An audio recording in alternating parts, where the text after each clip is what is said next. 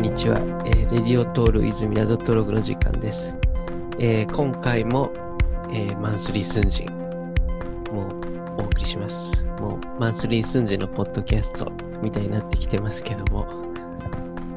まあちょっと、そうですね。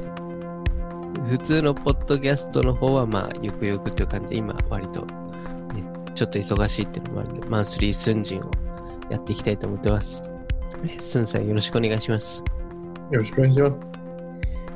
いやーもう、4月終わりますけどね。そうですね。うん。早いですね。いや早いよね。いや、もう、そうねあれかな、ニューヨークとか、まだ寒いのかな、ちょっと。いや、そんなこと、あのーああ、でもあったかいですよ。うん。あ、本当？あったかいです。うん。あれ、なんかもう昼間とかはちょっと半袖にならないとみたいな。あ全然半袖でもあほん OK な日が最近あるぐらいです。あ、本当うん。じゃああれだね。結構、どこも過ごしやすくなってんのかもね。そうですね。日本はもう、あれですよね、とっくに桜のシーズンも終わってるって感じですよね。ああ、そうね。それは終わってるね。もそうですよね。うん。う。なんだっけ？あるんだっけ？うんニューヨークにもなんかそうニいうやつ。ューヨークは、僕は1、一週間前に桜見てきましたね。本当うん。さあ、桜自体があるんだっけ？ルーズベルトアイランドにあります。あ、はいはいはい。日本人がやっぱ多かったですけど。うんああ、日本の桜と同じみたいなやつ。まあまああ日本の人と、あとなんかコスプレの人が多かったですね。女の子だ。ああ、まあなんか背景としては入るもんね。そうそうそう、多分なんかそういう日本のアニメとかそういうのに憧れて、うん。それして桜と一緒に写真を撮るっていうことがやりたかったんじゃないですか。なるほどね。うん。まあ、なんか、ピンクのうん。髪の色の黒人のセーラー服を着た人たちがよくいましええた。謎だね。まあ、うん、よくこっちのコミケとかでいるパターンで。はいはいはいなんかね、いろんな方がいますね。そうですね。うん。いますよ。この間、電車で、あの、ロン毛だけど、はい。あの、メガネの、何？あの、縁の中にうん。全部髪の毛を、たなんか入れ込んでる人がいて。わかる？ああ、それは、その、なんだろう。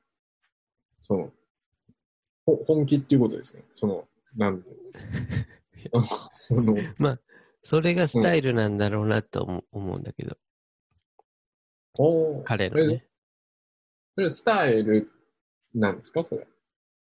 いや、まあ、いや、それそうでしょ。だって、わざ、わざとやんないとそういう風になんないじゃないですか。あの、メガネのその、もう、レンズとかじゃなくて、その縁の中、に自分のロン毛をそこに入れ込んでんね。で、一回メガネの縁の中通ってまたビュンって出てんね。それが、うん。その難しいラジオで説明すると。目目見えないんじゃないですか？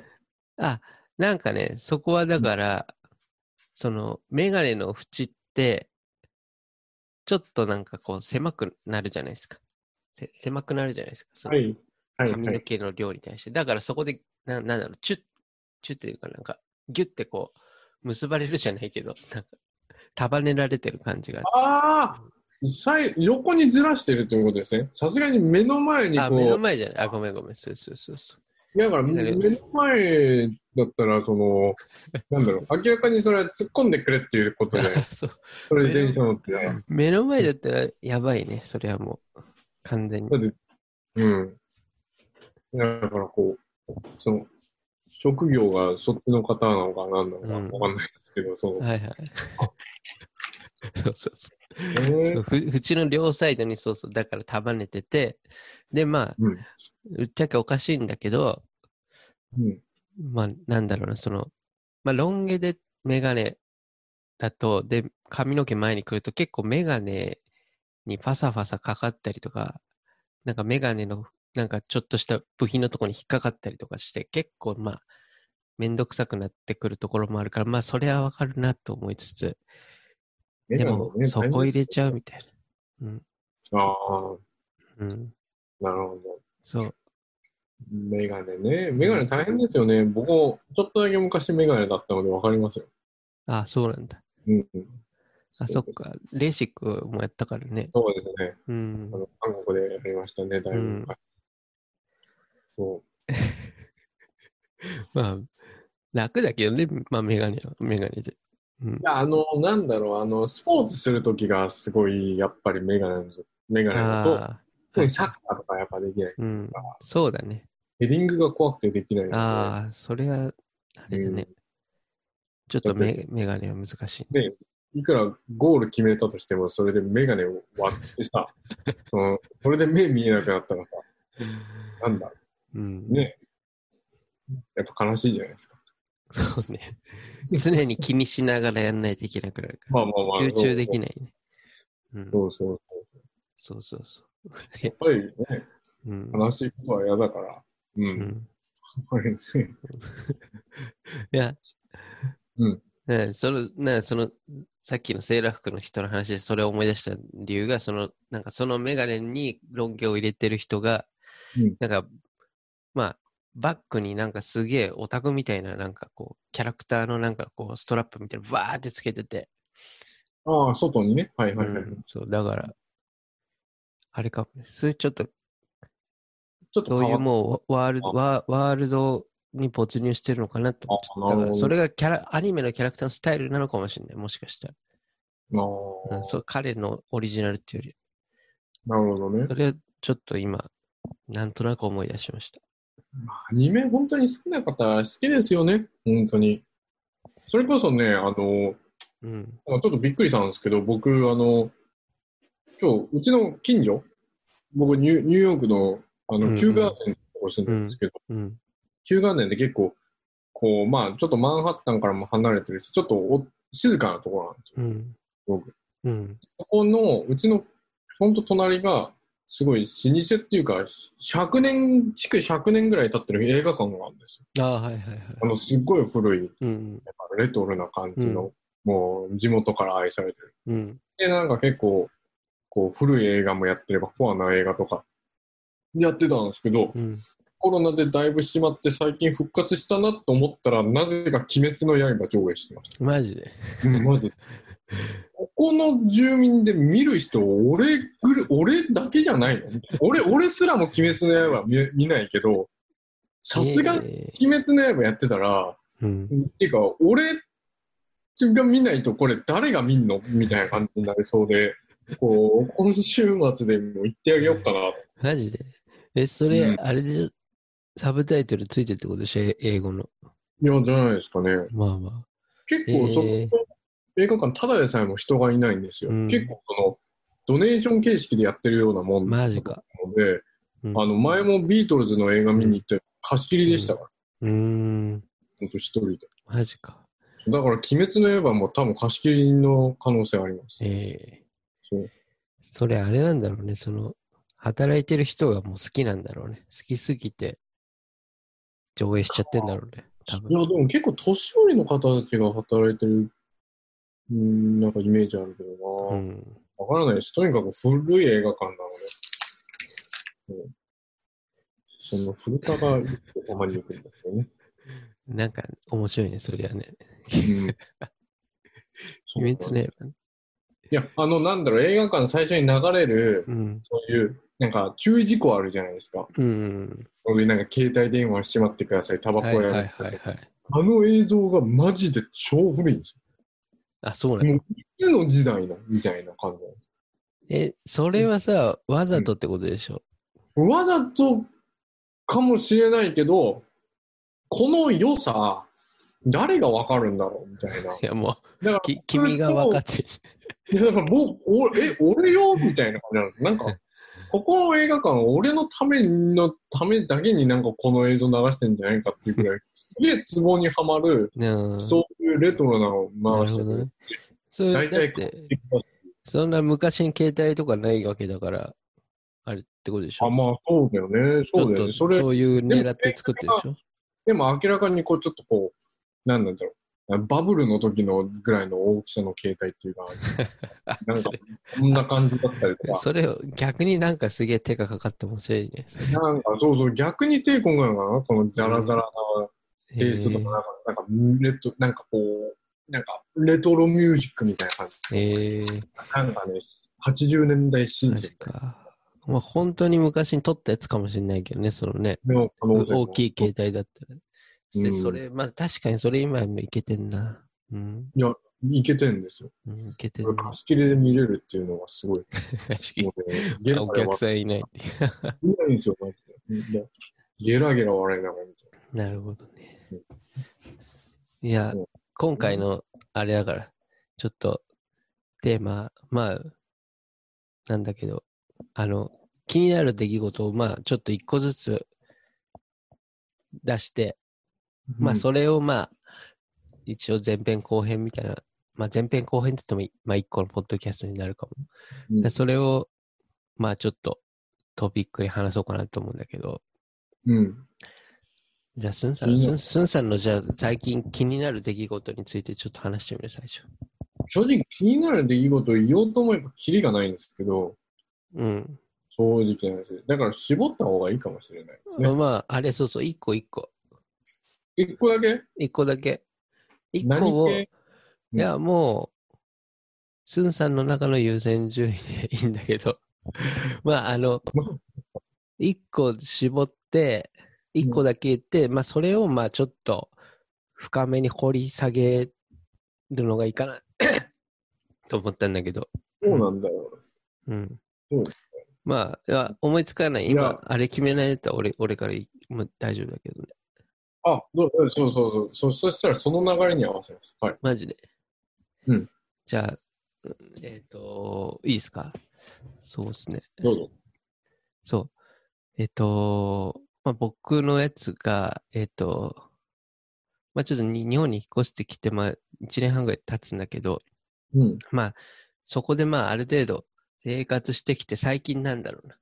あれを考え、あの、コスパってものをね、ちょっと考えるようになって。あ、コスパ重要ですね。コスパ、そう。うんで、コスパ重要なんだけど、なんか、まあ、ちょっとこの間、その、夜そば食べてたのね。で、それセブンイレブンのそば、うん。ざるそばなんだけど、うまいっすよね。うん。知ってます。あれがね、だいたいね、320円プラス消費税みたいな感じじゃん。うん。で、まあ、やばいじゃん、価格。やばいね。めっちゃ安いじやばいね。うん。やばいね。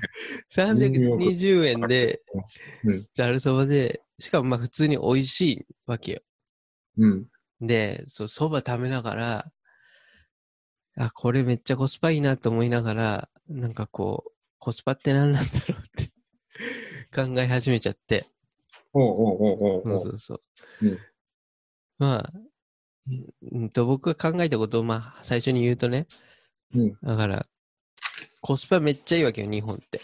そうだね。う。うんんその、まあ、食べ物とかもチェーン店とかすごい安いし、美味しいし、うん。で、まあ、それ食ね。衣食住で言うと、だから、い、いいで言うと、まあ、例えばユニクロとかさ、まあ、めっちゃいい、あの、素材使って、割と、そのブランドとかが使うような、例えばデニムの素材とかも使って、うんあの、すごい安い価格に落とし込んでやってます。その価格もその、ユニクロ USA とかの価格に比べたら、まあ、全然安いね。うん。うん。うん。うん。で、なんか、普通にヒートテックとかもさ、ニューヨークでセール価格が日本の通常価格みたいなうん、感じだから、うんすごい安いし、コスパ良くて、うん。うん。で、まあ、いいし食、銃、銃とかも、まあ結構今物件とか見てるんだけど、うん。10, 10万ちょっと出して、うん。あの、都心部からちょっと外れたとこだと、うん新築の一軒家が借りれる。10万ちょっと、12万ぐらいとかで。マジでそうなんの？マジで。これマジ。あの、今、ちょうど見てるから、あの、物件探すの。まあ、埼玉とかね、そのあたりとか、すごいなぁ奥行ったと。やばいなと思って。で、まあ、でも、うん、まあ、どうぞ。ね、ごめんなさい。いや、やじゃあそれやっぱね、ニューヨークと比べちゃうとねって話だよね、やっぱり。そう。そう、そう。だからうんうんそそば食べながら、やっぱ、まあ、コスパいい、嬉しい。で、比べちゃうわけよ。もうどうしても、ニューヨークの時。ね。まあ、ニューヨークとか一回いてね。やばいじゃないですか、価格。価格まあ。香港とかに比べたらまだいい方なんだろうけど、まあまあまあ。ううんん。でそれで比べて、で、なんかその、もうこのコスパ抜きに日本人って生活できないんじゃないかなって思い始めて、そっから逆に。あ、外、外国に行ってっていうことか。いや、このコスパそうやってて、外国行っちゃうと、なんか合わなくねっていう。ああ、まあ、そうね。そう、比較すると、それもあるし、もうその、なんだろうな。このコスパ抜きに日本人が生活するのって結構難しくなってんのかなって思ってて、なんでかって言ったら、その、えーっと、例えばさ、そのコスパがいいことが前提で、例えばさ、そコスパがいいってことはさ、働く側の人とかもさ、うん。コスパよく働かないといけないっていうかさ、その安い給料でうん。コストパフォーマンスよく、例えば、まあよく聞くのがまあ残業とかさ、しいっぱいして。で、みたいな。なんか、それうん一緒になんかこう、なんか、低迷してる感じがあるのかなと思って。うーん。まあこれ、なんだろう。この話しちゃっていいのかな？え、いいよ。いや、どうぞどうぞ。いやーあの、よく聞く話が、日本は消費者になったら天国で、労働者になったら地獄だっていう。ああ、それはそうだ。YouTube のコメントとかでよくある。はいはいはいはい。うんまあ、なんだろう。うんまあ、僕も感覚的にやっぱ分かんなくもないことで、正直、うんそのニューヨークでも労働してるし、日本でも労働したことあるうので、ん。そっちの、あれも分かるっていうか、まあ、バイトだけの話なんですけど、うん。うーん、そうですね。うん。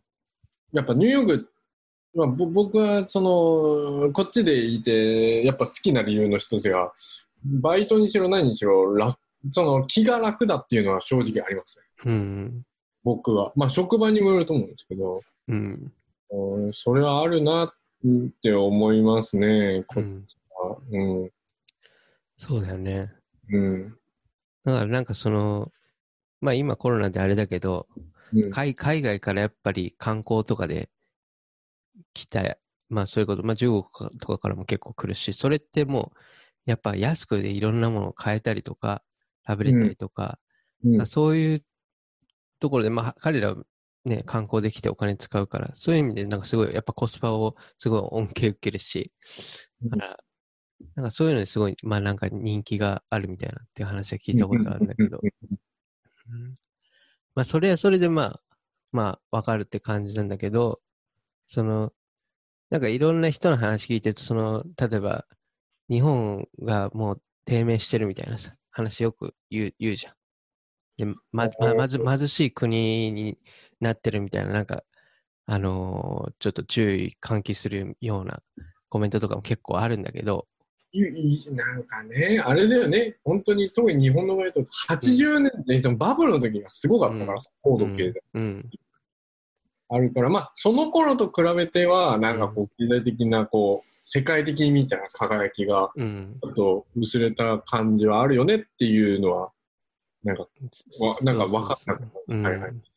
それに対して、なんか、要するに韓国とかさ、なんかコンテンツとかとか上がってきたり、なんか台湾とかさ、うん、まあ中国もバーって来たり、うん。まあシンガポールしかり、ベトナムなんか来たりとかさ、こうん。う他のアジアバンバン来たり、日本は、みたいな、うん、まあなんかこう、昔と比べるとね、みたいな、うん、どうしてもちょっと、ね、わかる。なんか言ってること、なんか。はい。で、なんかうん、その貧しいって言葉、キーワードを受けて、いや、うん。僕は正直日本が貧しいと思ったこと一度もなかったわ貧しけよ。くはない。絶対貧しくはない。貧しくない、生まれてるそう、貧しくないっうんて全然思うんだけどうん、でもなんかそのコスパの、そうだ コスパの話を考え始めたら、このうんコスパってもしかしたらうん貧しさの象徴なのかもしれないって思い始めちゃった。ああ。なんかコスパがいいって、で、なんだろう。それをベースにさ、いろんなことがさ、例えば労働賃金とかも、例えば設定し始める、され始めるとさ、うん。もう全然海外と比べたら、まあ、なんだろうな。まず、貧しい感じになっちゃうんじゃないかな。ちょっと、すいません。あの、アバウトな感じになったけど、なんか、そうそう。これちょっと、コスパがいいのはいいけど、なんかそれに、なんだろうな。あまりにもコスパが良すぎるとね、うん。あの、どっかでやっぱ無理ししてるわけで、まあ大企業とかはいいけど。そね。その大企業じゃないところもそこにさ、乗っかり始めて、まあ、どっかで労働力のもんとこで無理し始めたりとかさ、うん。なんか悪循環な気がして、まあね、そうう、ん。そうね、わ、わかるわ。なんかこう、あのー、にちゃ、に、あのー、2チャンネルの創始者でひろゆきさんっているじゃないですか。ああ、でひろゆきさんがよく YouTube とかでやってて、うん。僕よく見たりしてて、ひろゆきさんも言うのが、その、なんだっけ、日本は、なんだろう、めちゃめちゃ頑張ってるのに、世界経済規模で見たら、すごく効率悪いみたいな。なんていうか、そんなに頑張る必要ないのに、なんか、なんで日本はあんだけ頑張って、いまだに、その、なんか、他のところと比べて賃金が安かったり、なんか物の、あれも、なんかこう、なんか安い的なこと言ってて、ひろゆきさん。ごめんなさい、僕、ちゃんと全部は聞いてないんで覚えてないんですけど、でもなんかこう感覚で分かったのね。うんうん。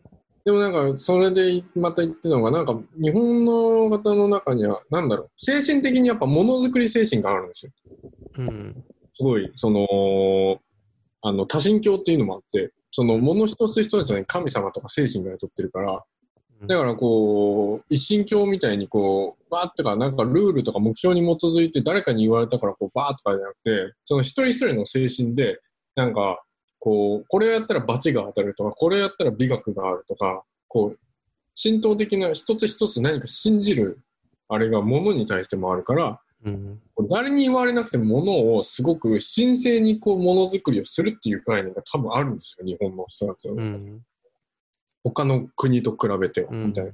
僕そ、それものすごく尊重するんですけど、うん全然いいんですけど、ただ世界規模で見たときって、アメリカ人とかも見てもわかる通り、こう、別にこの条件じゃなかったらそもそも仕事やらねえんだけど、みたいなマインドそうかそうか。うんてか、別にものづくりしなくてよくね？みたいな、うん。家で、うん。まあ、言い方あれなんですけど、マリファナ吸ってて暮らすだけでよくね？みたいな感じとか、うん。まあ、ヒッピーみたいな精神ももともとあって、アメリカの田舎とか行けばさ、全然土地とか全然あるしさ、銃だけ持って自分の手守れば狩りとかして、みたいな、こう別に誰から言われなくてもとかじゃなくて、うん。楽して生きればよくね？みたいなうん。感じがもともと大前提とあるので、うん。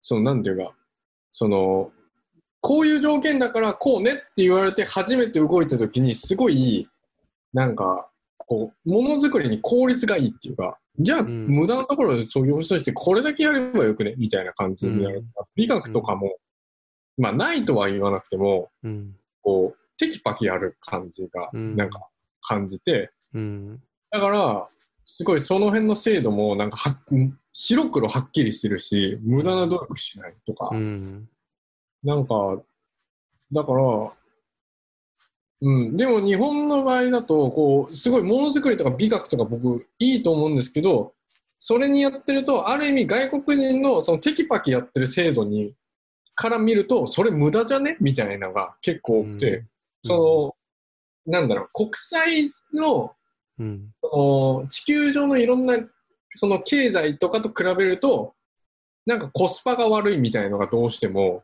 うん。こ労働力としての、はいはいはい。みたいのが多分比べた時に出ちゃって、なるほどね。日本だけが国、日本の人たちのマインドで、その国の中で豊かに労働しながら、美学を持って追求すればよかったのを、うん。今はやっぱグローバル社会だから、他の国と比べちゃうから、うん。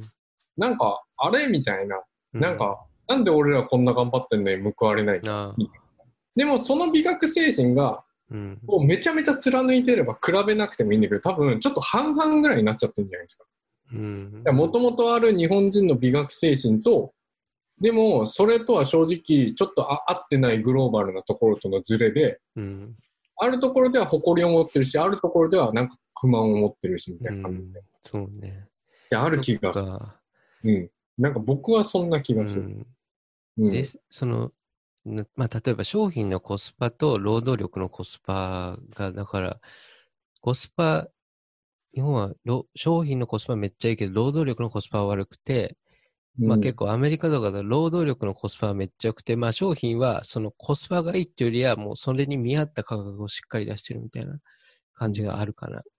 てか、そう、あのね、なんだろう。ただでさえ、僕、どことは言わないんだけど、例えば僕の、そのアメリカとかの職場とかの経験で言うと、えっと、アメリカの人って、うん、こう、本当に、あの、空気を読まないんですよ。いい意味で。うん。本当に先輩後輩とかの概念もないので、その、うん自分のやることだけやって、店さえ潰れなければ、うん。それだけやって、あとは遊ぶんですよ。ずっと仕事中。うん。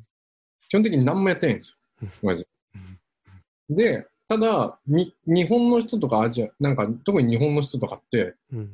明らかにこれだけやればいいっていうのはあるけど、なんか周りの雰囲気読め始めるんですよ。先輩はまだ動いてるから、なるほどねちょっ。とやらなきゃなとか、なんか、なんかずっと神経立ててるんですよ。うん。と でも、それはある意味、なんか、ちょ細かいところでは、こう、確かにそっちの方が気が利くし、細かい作業とか掃除とか、そういう、なんか、あれはやってるかもしれないけど、うん。こう、大きい目で見たときに、結構、なんか問題起きたときに的確に示すのって結構アメリカ人だったりするんですよ。うん。こう、最低限だけやっていつも遊んでるって、うんでも店が潰れそうなぐらいのやばい点があると、でもこれやんなきゃいけないじゃんみたいな、すぐバーンって言うんですよ。うん。でも日本のあれだと、なんか細かい空気感とか、変ななんか上司のしがらみとかに左右しちゃって、なんかもう大きな問題が起きても、なんかこれやるとめんどくさいことになるからみたいな、うんそっちの気が回っちゃって、うんそうなんかみ妙な労働力となんか気の使い方になって、すげえ効率が悪いみたいな。うん。しかも、別に遊んでもないから変な、変に疲れちゃってるし、みたういな。ん。なんかそれをすげえ感じた時があって、はいはいはい。なんか、そうね。そう。しかも日本人も日本人で、日本の人しか注意しなくて、アメ人には絶対注意しない。みたいな、なんかそう、そういうなんか文化なのかみたいな。えーなんか差別までいかないけど、うん。なんか、それはすげえ感じるってういうのはあん。るかもね。そう。うんそっか、まあ確かにね。うん。僕はニューヨークの時は日系だったから、働いてるところが。あまあ、まああ、それはまあ、あったかもね、結構。その、うんうん。日本、まあ、まあ、うん。その、まあ、半々ぐらいだったから、日本人の人と、アメリカ人の人で。で、まあ、うんアメリカ人の人とか、まあ、速攻で帰るんだけど、定時で。結構日本人の人は、まあ、やっぱ、多少なり空気読んでみたいうんなところは、なんか、まあ、あったかもしれないね。うん、あるね。変な空気を読むっていうのがないですよね。うん当たり前のよううに。ん。だってお、客とかのあれでも、こっちのアメリカ人とかは、全然もっと高い金払って、あれなのに、ちょっとしたミスとか、てか、だいぶこっちがミスしてもあんま気にしないで、いいよいいよみたいな感じでやっていくけど、うん。日本の人の場合、え、それしか買ってないのに、このクレーム？みたいのがあったりとか、そう で結構あるからね、正直ね。そうやっぱ国民性かなってういうのは。ん。だからその、その分すげえ働いてて、自分の中で溜まるもんが常にあるんだろううなってん。うん。そうだねうん。結構やっぱこう、働く側になるときと消費者側になるときではもう本当にだから、なんだろうな。結構違いがあるね。その、うんうん働くときも違うし、消費するときも違うし。だからやっぱその、まあ、僕僕もまあ普通に働いてるけど、今、今フリーランスで働いてるけど、その、なんだろうな。やっぱ、まあどうしても日本の人から例えば依頼される仕事のはちょっとやっぱ安くなっちゃうね。あの。だからこう高すぎるなって感じなんとなくなっちゃって。うん。うん、例えばでもアメリカだとこの価格はちょっと安いかなって逆に思っちゃうから、うん、どうしても今日本の人の仕事あんまり取ってないっていうか、だからすごいコスパをやっぱ求求められるっていうか、まあ、アメリカでもコスパは求められるけど、その、なんだちゃんと労働の対価に見合ったぐらいの、まあ、それもまあ難しい基準だけど、まあ、うんある程度、なんだろうな、これぐらいの金額もらったら、まあ、やる気出ますよね、ぐらいの。やっぱ、設定が、やっぱアメリカだとできて、日本だとちょっとなんかそこの感じが難しいみたいなところはあるから、それ多分結構ね、あると思う。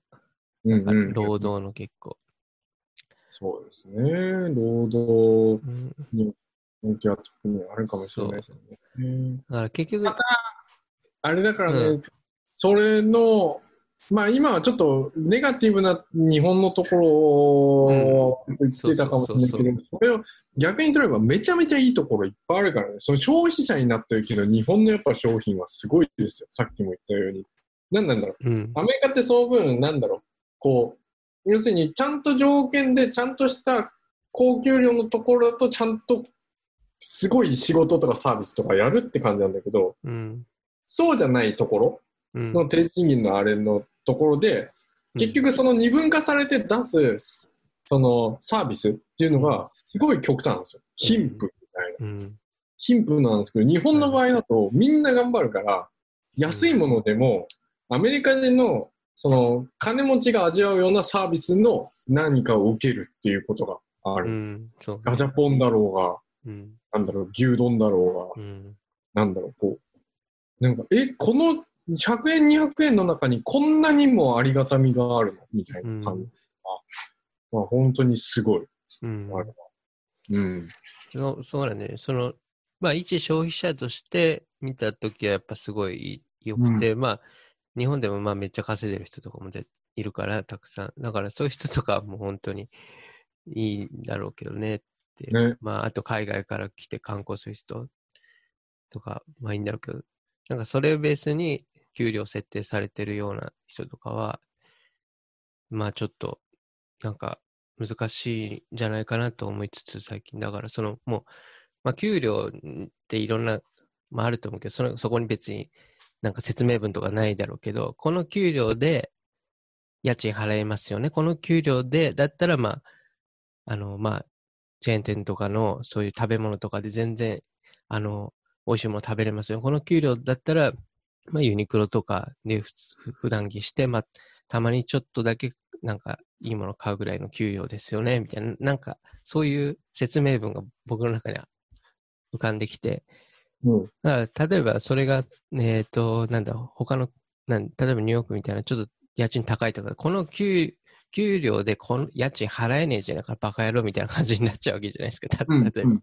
うん月収、例えばさ、えーっと、まあ、例えばに20万、2000ドルぐらいだったら、うんその給料でやりくりするのって結構大変じゃないですか、ニューヨーク大変だよね、うん、こんその給料舐めてんのみたいな。その給料で家賃払って生活できると思ってんのかよって感じになるじゃん、最初の設定が。うんうんだからやっぱなんかそ、それがなんか結構なんだろうな。そそこに差を感じちゃうし、だからなんかちょっとまあそういうそば食べなネガティブな感じになっちゃったのを一人で考えながらいろいろ。まあ別に一個人としてはいいけど、うん国としてはなんかちょっとな、ネガティブな感じは感じになっちゃったんだけど、あ、日本がっていうか、そうそうそう。で、まあ、うんポジティブな方にそこからね、ちょっと考えを持っていったわけ。うん。で、まあ、日本とかは、あの、言語が日本語じゃないですか、基本的に。で、うんまあ、それってど他のどこの国も使わないし、うん。なんか、しかも島国だし、うん。あの、なんか、海外とやり取りするのって結構まあ、英英語でしかまあできないけど、そんな英語もやバリバリみんなやるわけじゃないし、うん。なんかそこら辺がまあ難しいと思うんだけど、うん。それがまあ例えばさ、今後、あの、Google 翻訳とかさ、そういうなんか他のやつとかめちゃめちゃもう発展して、もうリアルタイムでまあ、なそれっぽいのはあるけど、まあ多分まだ、あの、全然進化中っていうか、まあ使い物にならないレベルかもしれないけど、うん。まあそういうリアルタイムで翻訳できるようなものとかもがもうすごい進化して、日本人日本語喋るけど、まあ、あの、アメリカ人と普通に話せるレベルになってくると、その仕事がその国内だけじゃなくて海外とのやりとりが、まあ、割とすごい増えると、それで。うん。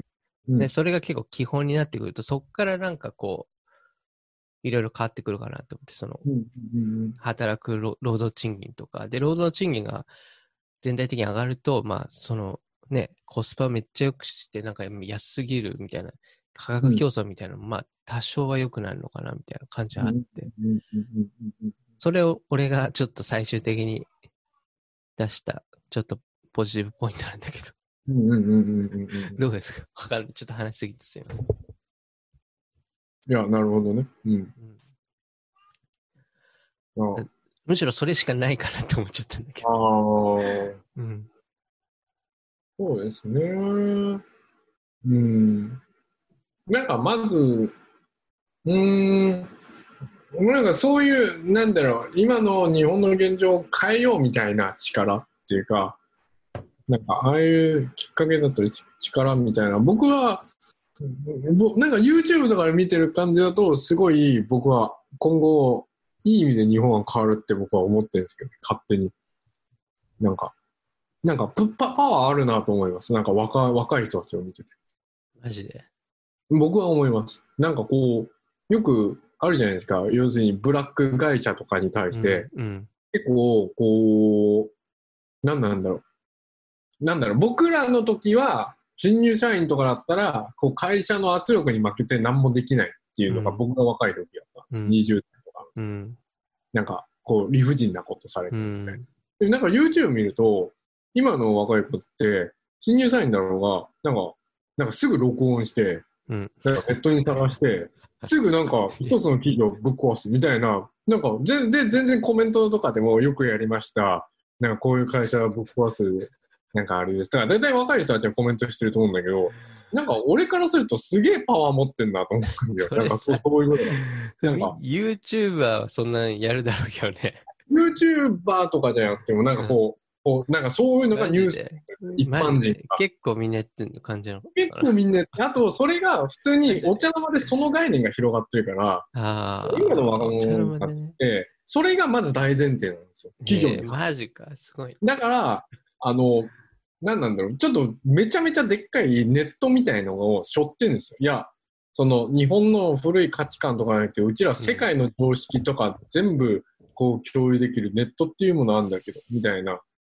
っていうのが多分、なんか自信とか、あと武器としてあるから、なんていうか、あとネットフリックスとかも見てるから、なんていうか、いろんな概念共有できるじゃないですか。なんか丸い話、うんうんうん。まあアメリカとかで普通にとか、うん。なんかその、なんなんだろう。いろ、いろんなことを普通にみんな共有できてるから、なんなんだろう、こう、なんか、個人でいくらでもいろんなでっかい組織とかパワーとか、いくらでも変える力あるんだぜみたいなのが、まず概念として当たり前に植え付けられてる感がして、僕が若い時。うん。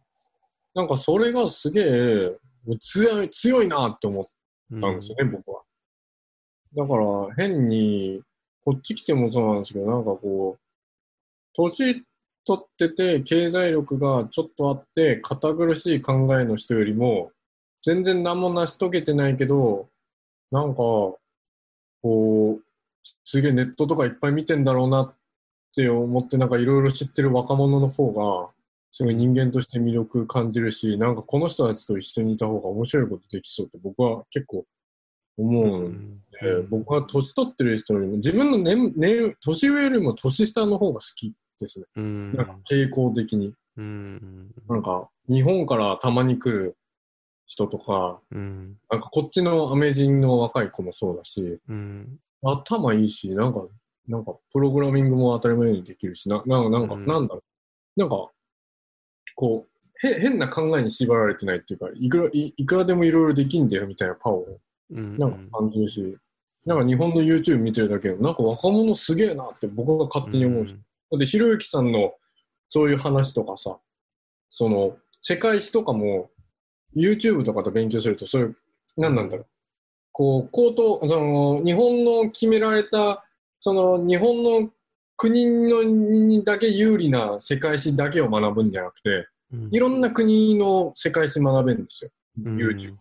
うん。なんかこう、なんで日本は韓国を植民地化してたのかとかさ、うなんで今中国がなんかこう、なんなんだろう、こう、なんかああ言ってネットを抑えてるのか。うんあれって昔の、要するに、あのー文化革命とか天安門事件とか、あの辺が全部関わってるけど、日本の歴史だと教えないからさ、その辺。まずいからさ。うん。あのあんま若者が知っちゃうと。うん。でも、今、当たり前のように YouTube で近代歴史とかさ、いろんなものうん。全部学べるし、ナチスがああいうことやったとか、なんかわかんないけど、なんかフリーメイソンの話とか、アメリカは実はこうだったんじゃなかったみたいなのが当たり前に入るから、なんていうか、いろんなものを当たり前に疑えるし、日本がこのままだとやばいっていうのをななんとなく感じてる人いっぱいいるし、うん。だったら個人でもなんかグローバルに考えて生き残った方がいいじゃん、うん。みたいな感じが当たり前に浸透してる感じするから、うん。実際ブラック企業一本潰すだけの度胸あるし、なんか行動力見てると、うん。なんかね、僕は絶対変わるでしょ、みたいな、これ。なんかこういう若者が次世代を背負うんでしょ、う今後ってん。なると。なんかすごい面白くなりそうだなって僕僕は思った。なるほど韓国人の。うんうん。結構、まあ、なんかね、そうだよね。まあ、そもそもなんかこう、ブラック企業とか、まあ、入入らないっていうか、まあ、入ったらまあすぐ辞めるだろうけど、うん。だからなんかそのあたりで、結構その、なんだろうな。まあちょっと言い方難しいけど、結構コンビニとかさ、めっちゃもう日本人あんま働いてないじゃん、こっちって。日本。ああ、なんかこう、か海外のうん。あれって聞くそうよね。。海外から、うんまあ、わかんない。留学してる人もまあいるだろうけど、普通に出稼ぎに来てるみたいな人もまあもちろんいて、だから結構、コンビニとか普通、あと弁当屋とかホットモットとかも昨日日本人の方じゃなかったもんな。なんかよなんか結構飲食店とか海外の人がほめちゃめちゃ多くて、うん。だからなんか、まあさっきみたいなその日本の若者は、まあもしかしたらそういうとこで、まあバイトとかもしせずに、まあなんなんだろうな。それこそまあ本当の意味でなんかグローバルに海外に目目線を向けて、例えば海外でちょっと仕事するみたいな感じだったら、もう日本でなんかこう、働くことを選択肢として入れてない人とかもいるのかもしれないね。うん。まあまあ、きなんだろう。もちろん、あのー、待遇がいいような会社とかに入ってる人もめっちゃ多いと思うけどね、その日本の、まあ、企業、まあ、バイトよりとか、なんかもうすごい大企業入った方が、まあもちろんいいだろうけど、そういう給料的なとこ。うん。うん。あ、でも、今ちょっと思ったかも。うん。なんか何なんだろう。その、個人の自由のために守ったりとか、そのパワーはすごいあるんだけど、だから、例えば、ブラック会社で働きたくないとかさ、うん。うん。こう、もっと楽したいみたいな、うんそれに対する行動力とかあるんだけど、うん。国のために何かをするとか、うんこれからの時代はこうだから、俺はこういうことをやる、時代を変えるみたいな、うん確かにそういうパワーとは違うかもね。なんかその個、個、個だけを主張するパワーと、うん。その、公共を考えて動くパワーとは、うん。ちょっと違うかもなと思ったけど、確かにこう、なんなんだろう。日本をどうにかしようみたいな、っていう若者の動きっていうか、ああんまか感じたことねえかうもな。ん。なんか俺の見てる感じだとねわかんない。落合さんぐらいか。まあ、そまあ、せ政治のね、とこと直結してる人が結構ね、まあうん、必然的に考えるんだろうけど、うん。まあ、僕もその今、日本のコスパとかいろいろ話しながらも、別にそれを変えたいとかっていうのも、全然ないし、まあ、なんか、そうだね、どうしてもやっぱ、そう、だから、まあ、やっぱ一個人として考えるっていうか、うん、なんかまあ、いろでもいろんなその話聞いてたりとか、そまあ最近の若い人とかも、なんかそのまあ国単位のなんかこう利益とかを、なんかこう考えてどうこうするっていうよりや、まあ、すごい個人的な感じで行動する人、もしくは世界的な考え方。例えばす、なんだろうな。まあ温暖化とかいろいろな問題があるわけじゃないですか。だから、そういうところに目線を向けてる人とかって、あんまその国っていう単位で考えてる人の方がなんかちょっとあんますいない気がするね、今は。うん。うん。しかもちょっとね、特に日本の場合だと、国、日本を国で考えじ始めるとバッシングする国が結構いるからね。周り。だって、まずアメリカが絶対嫌うじゃん。日本がさ、うん日本のためとか考え始める。ああ、ジャパンファーストとか言っちゃうと。そうそうそうそうそうそう。まずアメリカがややこしいことになるでしょ？で、プラス中国と韓国は嫌がるでしょ？昔みたいにとか言い始めて。で、ロシアも警戒するでしょ？みんな嫌がるじまあ。その、ううん、うんに日本、うん、うん、まあ、やめよう。や、や、やめよう。この、この話、なんかそ俺、なんいかや、いやいや、このラジオ、いや、わやめよう。なんか怖くなってきた、俺。ごめんなさい。こういう歴史とか政治的な話、やめよう。まああんまりでもなんかそういう国のことだけ考えてうまくいくなんてもう今時そうですね。そう、そうそれはもちろんです。それはもちろん。ねうん、そもちろんです。う。だってアメリカとかだってさ、まあうん結局は IT で勝ったからさ、まあ今の状況があるわけでさ、まあ IT で勝つってどういうことかって言ったら、ね、他の国でもあの戦えるってことだからさ、うんうんうん。まあ中国みたいな規模がででかい国だったら、まあ国内だけでもいいんだろうけどさ、うん。そう。あ、まあ、ちょっとまあ中国とアメリカとかのなんか話し始めたら、まあ、またちょっとでかくなっちゃうけどね。うんうん。僕思うんですけど、ネットフリックスってどこなんでしたっけ？あ中国でしえ、たっけ？アメリカだよ、アメリカ。全然中国じゃないい。や、あれ、もともと作った人は確か中国の人あ違うわわかんない。言いましたっけ？え、それなんかそれ YouTube じゃなかった？わかんない。あ、YouTube でしたっけ、まああその、もうな、なんかその、人が中国人っていうだけで多分、なんだろう、住んでる場所とかは、キャリアとか全然違うと思うんだけど。うん。まあでも、あの、やっぱり、アップル、グーグル、フェイスブック、まあ、まあ、本当最近だとネットフリックスがでかいですよね、やっぱり。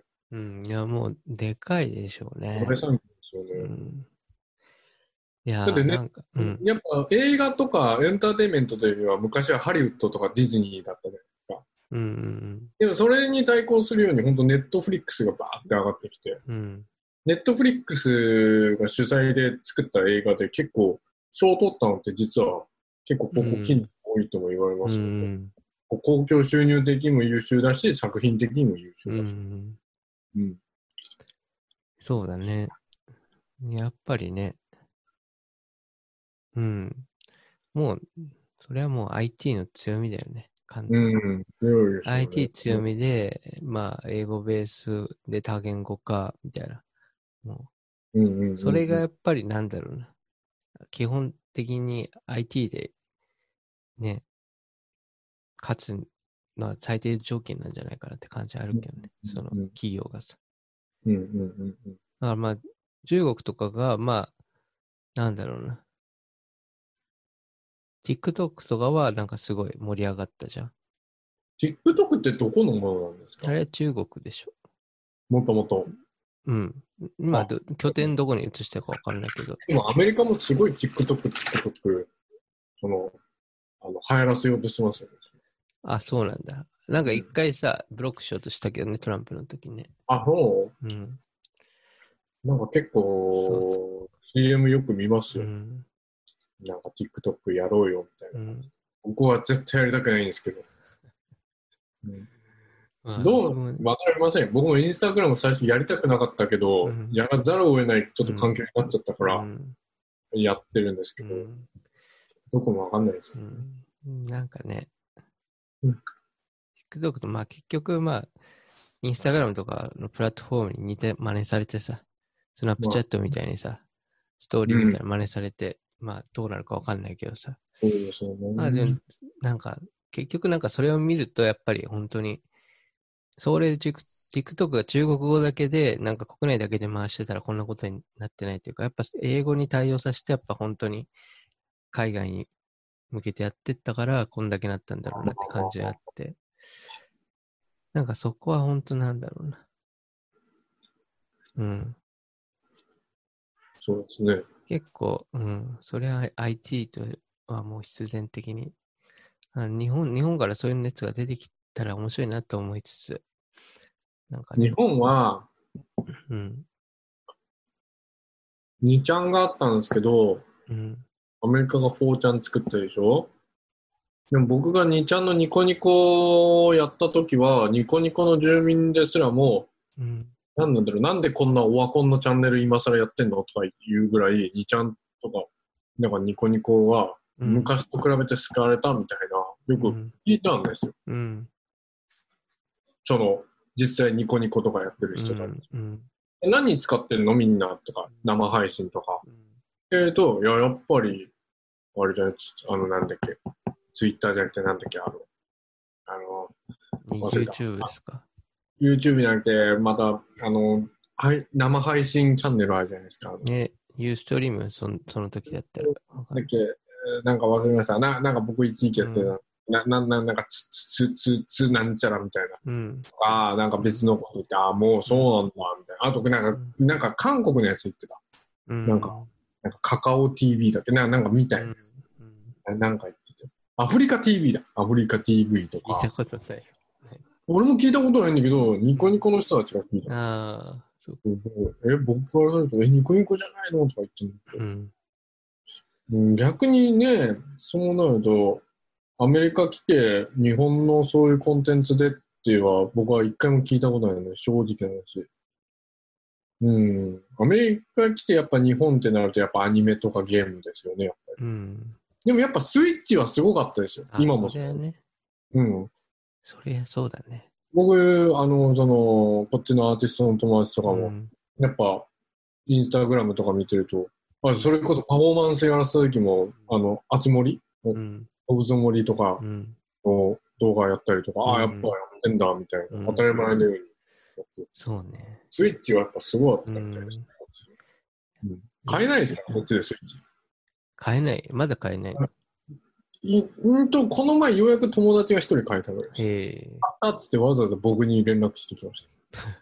そうすごいよ。ねいや、にゲームとかね、に任天堂とかユニクロとか、まあ、そりゃもう、めっちゃすごいでしょうね。ユニクロね、無地がね、今潰れるとか潰れないとかの話。ああ、でも、昨日行ってきたし、まだあるんですけど、うね。ん、うん。このそうね。IT 系じゃない企業とか、まだね、そうかすごい。IT 系系、聞かないよね。うーん、やっぱ、うーん、うん IT 系がなんか一番なんか、なんだろうな。すごい。しなんだろうな。稼稼げるんじゃないかなって、そそれこそ、ズーム、ずこれやってるズームもうん、あれですよね。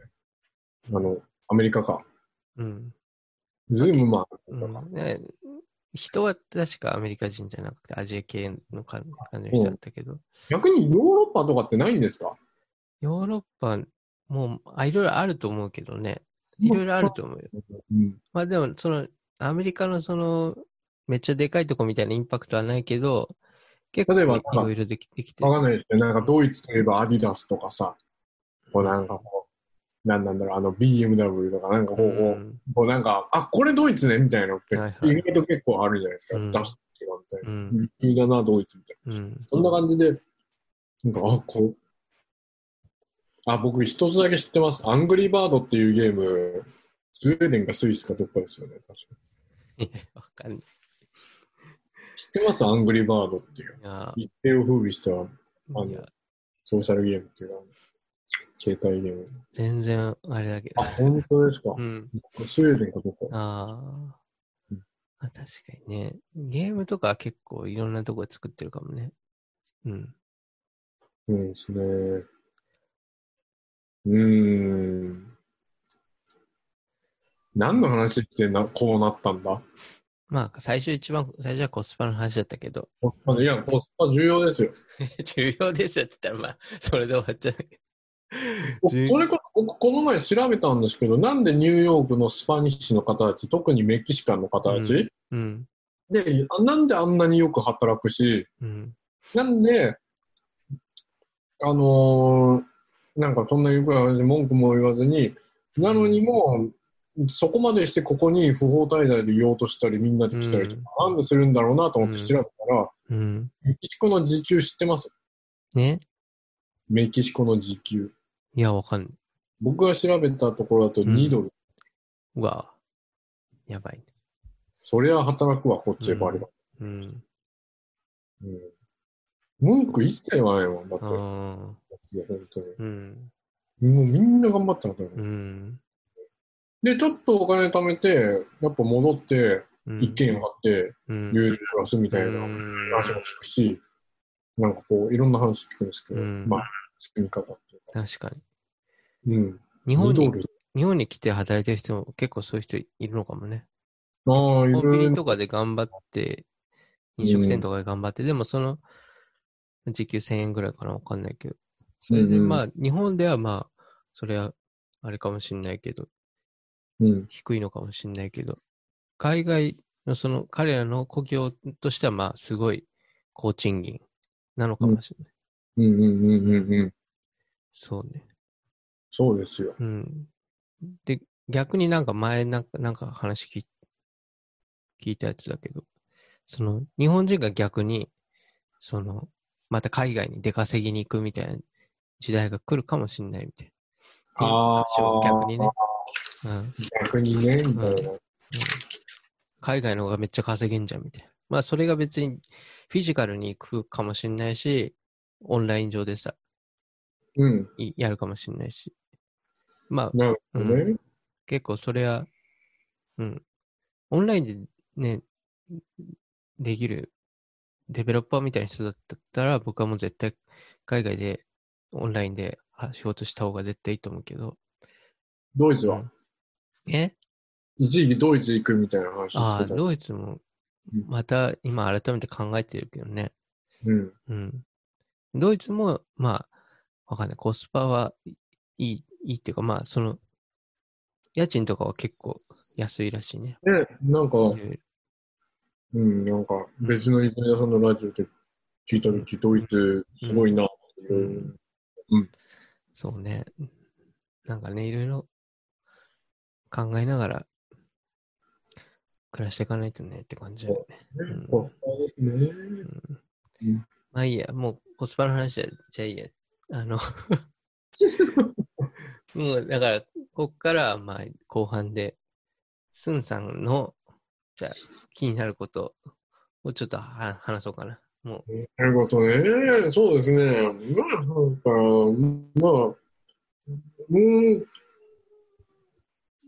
どうしよう。何を話そうかな。いや、うーん。う、まあ何個かあげあげてもいいけど、あ何個かあげて、いや、俺多分ゲームの話とかそこまでできないから、だから、はいはいはいはいはい。あーなんかうん、わかんない。でもな、なんでも大丈いや、まあ、うんコス、まあ、コスパってやっぱちょっと思ったのは、なんだろう。なんかうんまああ、ちょっとどうしてもアートの話になっちゃうんですけど、夫。うん。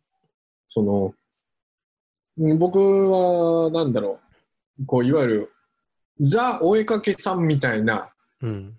アートじゃなくて、うん。割といろいろやってるアートなんです。うん。強そ皆さんも、うんまあ、見てご存知の通り、うん。あの特にあのデジタルコンテンツを結構扱うんですけど、うん。あの、なんだろう。それこそすごいコスパいいなって思うのはありますね。やっぱり。あうんあ。それ、うんなんだろう。なんだろうそのこ、えっ、と、コストで時間ってことかな？作る。そう、うん、なんだろう。まあ、時間時間時間労力、あと、本当に改めて思ったのは、うん。そもそも僕が今ニューヨークいる理由だったり、うん。このニューヨークに来たそのきっかけのうん。その原点っていうのをうん。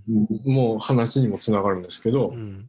なんで僕がアートをやややるかとかニューヨークでアートをやりたかったかっていうところが、うん。あれだったんですね。本当きっかけが昔日本でいたときに、そのなんか、その人生で初めてデジタルのそういうちょっと手法を使った絵を描いたときに、なんか、これだったらアートできるなっていう、本当単純な考えだったんですよ。うん。なんか、これで食っていけなかったとしても、うん。なんかいろいろできそうだなっていうのがあったんですよ。うん。要するに、この職、これで、全然ここれとは関係ない職業なんかついてバイトなりなんなりついて、全然こう、そういう、なんか、か、か、本当日中そういうのはばっか働いて、全然アートとか関係ない仕事ばっか働いて、うん。で、全然夜とか週末しか自分の過ごす時間がないってなったとしても、このアートだったら作れるだろうし、なんかそれによって、こういろいろ、こういろんな人と会えたりとか、いろんな人生の経験できたりとか、こうなんか人生がもっと楽しくなるんだろうなっていうきっかけとしてのアート作りみたいのができるんだろうなっていうのもあってスタートしたんですよ。うん。あってニューヨーク来たっていうのもあって、うんこれでなんかニューヨークっていうのもあっていろんな人種の人と関われるしみたいな。うん。だから、すごい、デジタルアートっていう、なんていうか、そのだからよくこう、なんか、アートとかで成功したお絵描きさんとか、まあうん誰とは言わないですけど、うん。なんか、の話とか、なんかバイトばっかとかやってると制作時間ないじゃんとか、うん。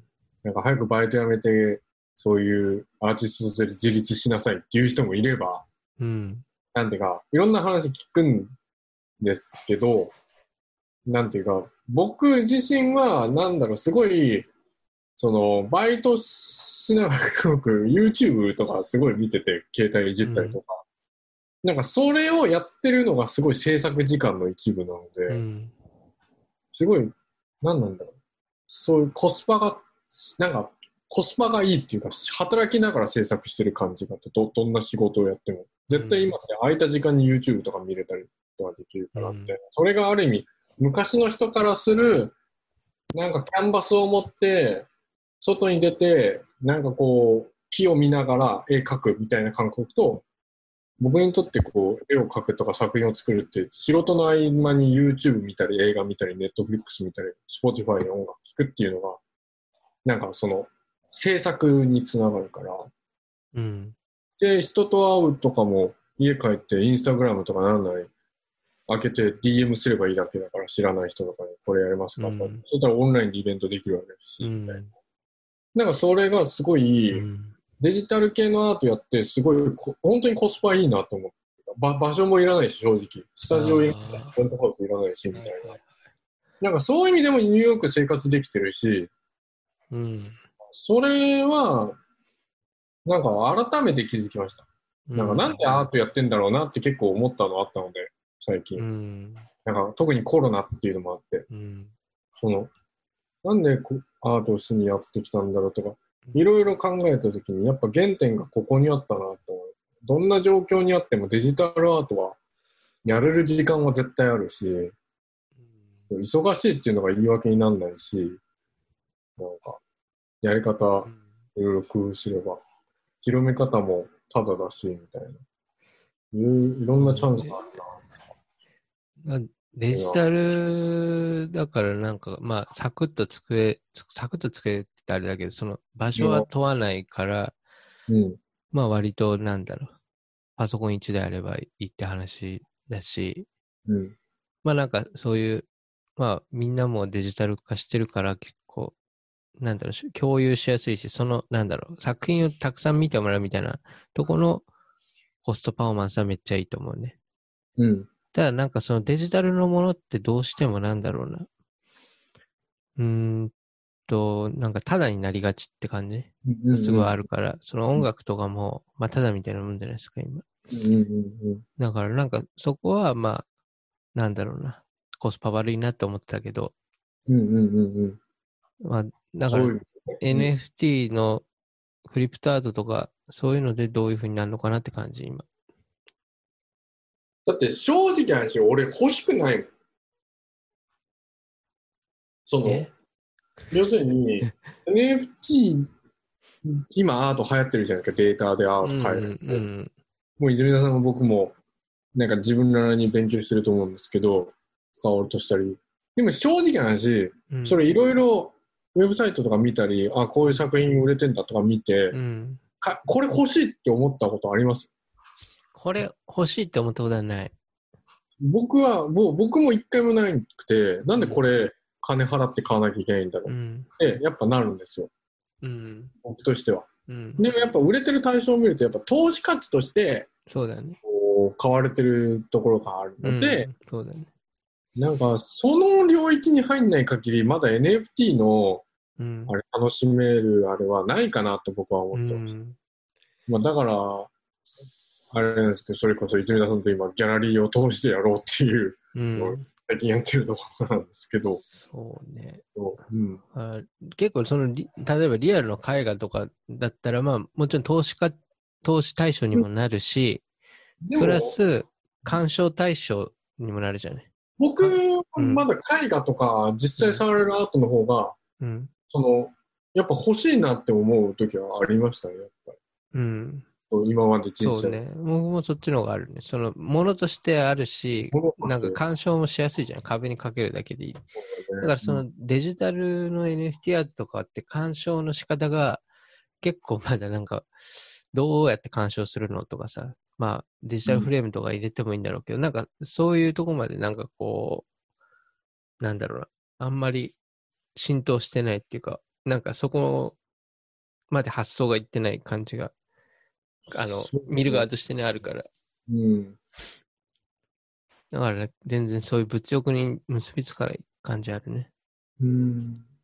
なんか NFT アートってあの辺って、こう取り扱いを自分の中でうまいことやんないと変な沼にはまって逆に面白くないことになりそうですよね。あ、それあると思うん。う。うん。あれはあれって感じで割り切って、もっとネットの自由さとかあれにバーって表現力やった方が作品もいっぱい作れると思うし、うん。なんていうかこう、もっと面白いこといっぱいできると思う。うんそっちの方が後から見て価値観が生まれて、むしろ、あの、N、え NFT の後で見ても価値が上がるかもしれないですうん。ね。NFT にとらわれすぎて、なんか、売れる売れる売れるっつって、なんか、今からそっちで嫌がるとする逆に、ね、それこそこの前言ったみたいに、あの、が NFT アートやるのにガス代を払わなきゃいけないとかうってある、ん。僕それ知らなかったので、うん。なると逆に思うツボじゃないですか、その NFT サイトの。まあ、はいガス代は、なんだろう、プラットフォームっていうよりは、システム上必要なやつって感じなんだけどね。うんなんだろうね。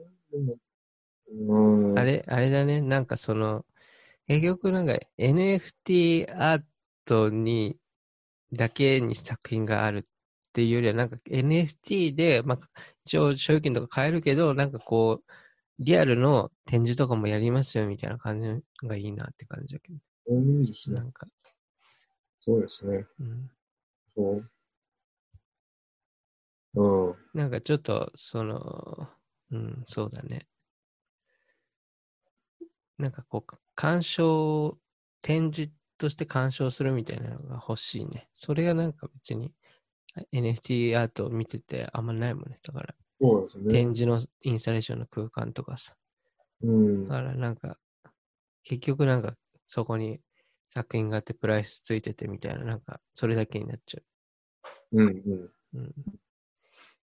そうですね。まあ、ちなみに僕うん。僕、多分、もう近々やると思うんですけど、うん。今日思いついたちょっと新しい、あ、こういう作品っていうか、パフォーマンスっていうか、イベントやってみようかなと思ったのが、うん。あのーなんか、その、ズズームを一週間ぐらい、うん。毎日、こう、スケジュール組んで、この時間やりますよって言って、うん。宣伝して、その時僕は絶対参加すするんですけど、うん。あの、参加す自由で、どんな人も、うん。ただ、何も喋らないっていうのをやりいや、いや、あのーすごい、実はこれ、すごい考えた企画なんですよ。この。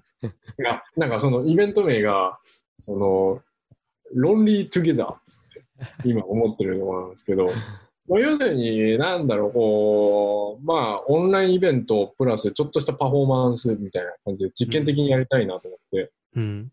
なんかこう、なんだろうネットアートっていうかデジタルアートっていうか、でもアートっていうわけでもなくて、ただ人と関わりたいだけだし、みたいな。でも、何喋れるかいいかわかんないし、みたいな。でも人と喋んだったら YouTube 見てた方が楽しいし、みたいな。うん。いや、なんか、ニューヨークにいるにもかかわらず、最近あるんですよ。最近ちょっとコロナ回復して、いろんなところでイベントやったりとか、友達がやったりとかしてるんですよ。うん誘われるんですけど、僕全部行ってないんですよ、正直な話。うん。ちょこなんで？こなんかやってるって言っても、うん。なんかめんどくさいんですよ、正直。全然足が運ばないんですよ、僕なるほどね。ようやくコロナ回復したって言っても、うん。なんかライブやるよって、な、な、ななんか、いや、ゲームやりたいとか言え。ちょっとネットフリックス見てたやつが。で、やっぱ残念ながらなんですよ。でも見ながら、やっぱ頭のどこかでは、ああ、なんか言ってた方が、なんか面白かったかなって思うところもあるんですけど、足は絶対動かない。みたいのがあって、なんだろうな、これっていうか、うん。なんだろう、一人でデジタルコンテンツで楽しみたいんだけど、やっぱ人のぬくもりはせっかくニューヨークにもいるし、うん欲しいなっていう、なんか矛盾した感情がずっとあるんですよ。うん。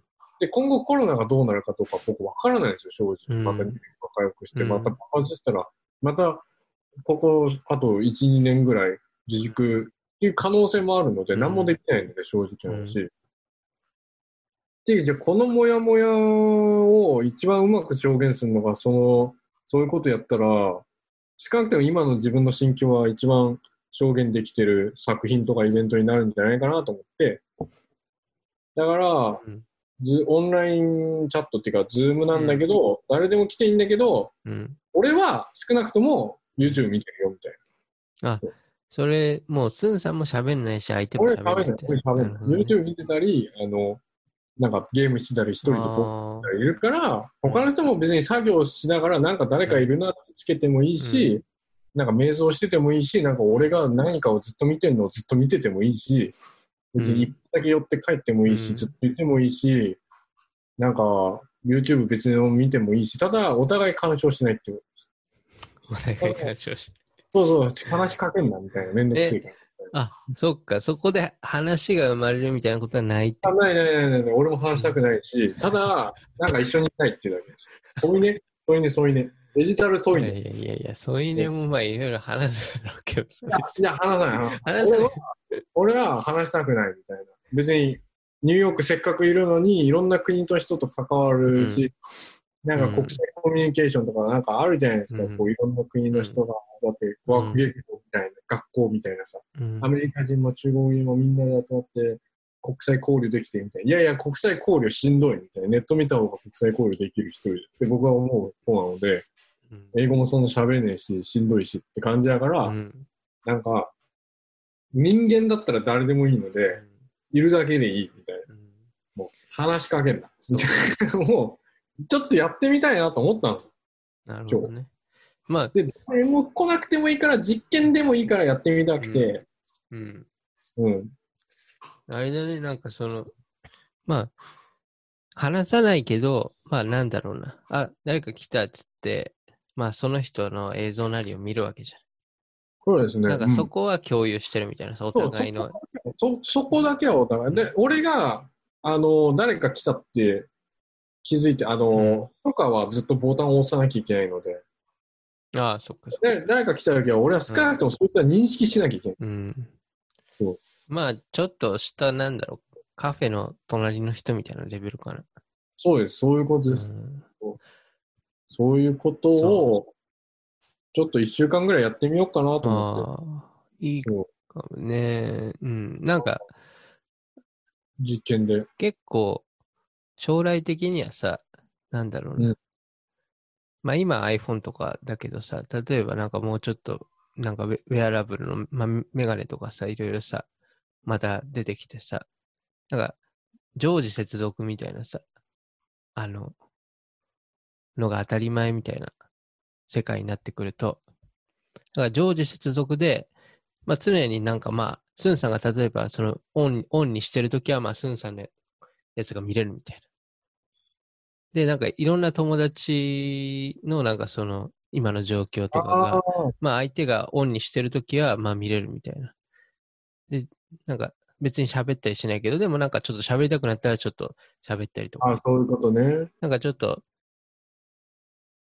常時接続のある意味。Facebook でその機能あるじゃないですか？今、この人 Facebook 使ってますよみたいな印ああ、はいはい。じゃないですか。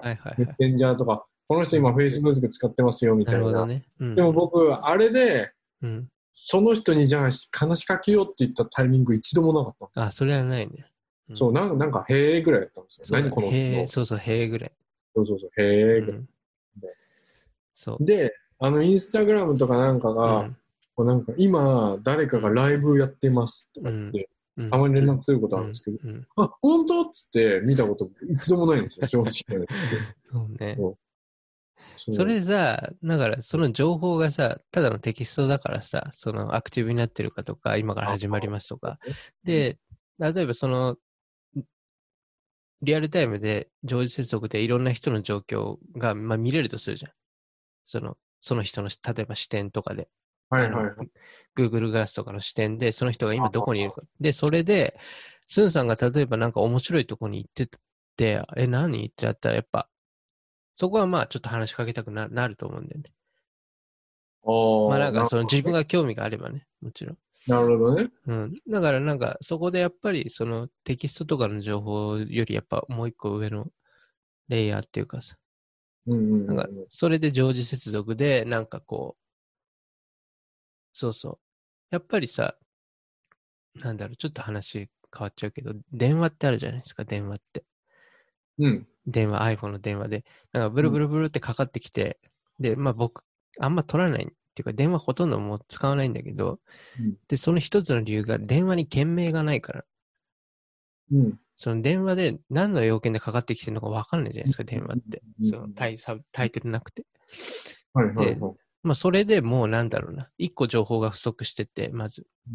で、そこに例えば件名がついたら、まあ、情報が一個上に乗って、で、まあ、だからその情報のレイヤーで言うとさっきの Facebook のアクティブとか、YouTube 始まりますみたいなやつなんだけど、まあ、それプラスだから映像とかがついてもう一個情報が乗ると、なんかもうすごい具体的じゃない？うんうんうんうん。だからなんかそういう感じになってくるのかなと思って。うんうんうんうんううん。ん、電話が一番なんかすげえもわかるう。ダメダメだけど。うん。わだからなんかそのスンさんの作品のアイデアはなんかそういうところにつながるところがあるかなと思っちゃって。うん。あある意味、未来のちょっとした日常みたいーいや、っていうのは、今ナイスなポイントですね。僕いや、すごいわ。っていうのは、いや、まさにそこなんですよ。あの、というのは、あのあなんだろう、ぼ僕の理想郷、理想郷っていうか、ユートピア、ユートピアでもあり、ディストピアでもある未来像ってそこだったりするんですよ。な。うん。みんなつながるのが一番いいみたいなうん。ところあって、うん。で、それを望まなくても結局今のテクノロジーの動傾向によると結局みんなつながって終わると思うんだよ。うん。人類の将来は。うん。というのは、あの、これ僕だけじゃなくて考えてる人いたんだなってこう、ちょっと発展させられたのがこの前なんかネットフリックスで、うん。なんだっけ、なんか地球外の生命体たちみたいな、うん。なんかこう CG でバーって作ったなんかドキュメンタリーかなんかシリーズが、ちょっとまあまあ新しいやつがあったんですね。うん。で、な何気にぼーっと見てたら、うん。いろんな科学者とかいろんな人たちが、なんか、もうなんか、今の最先端の科学で考えたときに、地球外に生命体がいるって仮説したときに、こういう生命体がいるだろう、ああいう生命体がいるだろう、みたいなのを CG でこうやってるシリーズが、うん。あ、変なのいるなとか、へえとかみたいな、宇宙人系で見てたら、うん。なんか、最後の話で、あの、すごい、その、もう、もう、なんだよ、知的にめちゃめちゃ進化した宇宙人がいるんですよ。うん。で、彼らは、なんかどういう形状になってるかっていうと、データになっちゃってるんですよ。うん。だから体を捨ててるんですよ、う彼ら。ん。で彼らは、あの、結局、一番体が無駄じゃないっていう、あのー心理にうん。行き着いちゃって、体を捨てちゃうんですよ、彼ら。だから、ボックスになるんですよ、彼ら。だうん。からデータ管理で存在してるんですよ。うんって。なってる時に、誰が何を考えて何を感じてるかっていうのが全部共有してるんですよ。で、彼らは光合生活なので、うんそのシステムがドームになって、こう、光になって光合成活になってるだけなんですよ。うん。だから体はないけど精神は生きてるんですよ。っうん。てなってる時に、だからその星にいろんなドームがいっぱいあるんですうん。道具？でうん。よ。そのドームの中にデータが。ある。はいはい。で、こあのー光ファイバーっていうか、その光合で、あのーあのー植物みたいに生きてるだけなので。うん。でだただ、こう数万年も生きてたんですけど、あの太陽との距離が近くなってきちゃって、うん。星を移動しなきゃいけなくなったんですよ、うん。彼らが。うん。ただ体が動かないんですよ、彼ら。っうん。てなった時にどうするかって言った時に、うん。データは転送できるので、うん。ロボットを動かして、あの、ドームを飛ばせるように、あの、ロケット状に改良してるんですよ、工事で一緒うに。んで、ドームを飛ばすようにデザインし直して、星の移住計画をめっちゃ進めてるっていう CG の映像。すごいね。面白いね。で、なってる時に、俺、これ、ぜこれ、これじゃんと思ったんですよ。人類の今目指してるところって。体が一番、あの、いらないでしょ？みたいな。っうん。てなってる時に、でも、それ、その、宇宙規模で考えたら、その、なんだろう、その、物理なので、今みたいに、その、太陽が接近してきたら、うん。やっぱ物理だから燃えて死んじゃうんですよ。いくらデータになったとしうても。ん。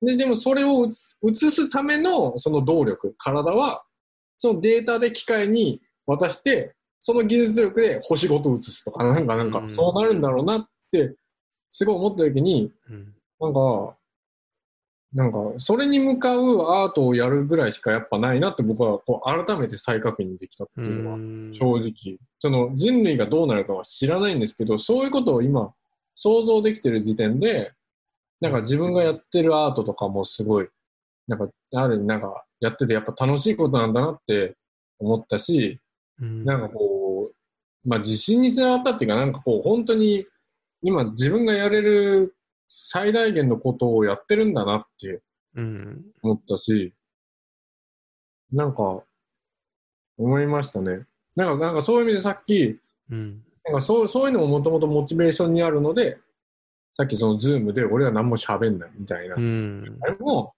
だって未来は絶対そうなるもんっていうのがどっかにあるから、やるっていうのは、うん。なんかここのどこかで多分あったと思うんですけど、それを泉田さんがある意味的確に指摘したから、僕は、あさすが泉田さんってちょっと思ったんですいやいやよ。これ俺話してないのに、そこ気づいたんだ、みたいうん。まあ、なんとなくなんか多分思ってたこと。が、まあちょっと、うん、そそそのスンさんの作品からまあ引き出されたって感じなんだけど、うんうんうん。うん、まあ、ズームもね、ボタンを押さないといけないからね、その参加するみたいそうだね。うんな。。そうそう。まあ、その手間はちょっと、あれだけど、ちょっといめちゃめちゃめちゃ今、今だけど、うんうんうん。ね、そっから先は割とね、そういう、ちょっとまあ、未来感っていうか、まあなんか、なんやねんって感じじゃないですか、最初。多分。なんやねんって感じで、多分別になんかその、ハマって何十人も参加する感じじゃないと思うんだけど、うんうんうんうん。まあなんかもう、うん興味半分ぐらいだと思うんだけど、うんまあでもなんかそういうちょっとコンセプトみたいなさ、その未来のことを考えてみたいな。うん、そうね。まあ、うん。そうだね。そうね。いや、もう。まあ、だってこの10年でもやっぱ結構変わっ変わった感はあるから、やっぱ生きてて。まあ、こっから10年とかでも、まあその、体がデータになるとは思わないけどね、10年で。まあそれすごい将来的なことだと思うけど、未来的な。うん。でも10年でも結構、まあ、今言ったようなこととか結構多分普通、なんか途中とかにもありそうだし、うん。うん、なんかそういう意味で考えたらなんかちょっと、まあ今コロナだけど、なんか面白い10年が待ってんのかな、みたいなとこあるよね。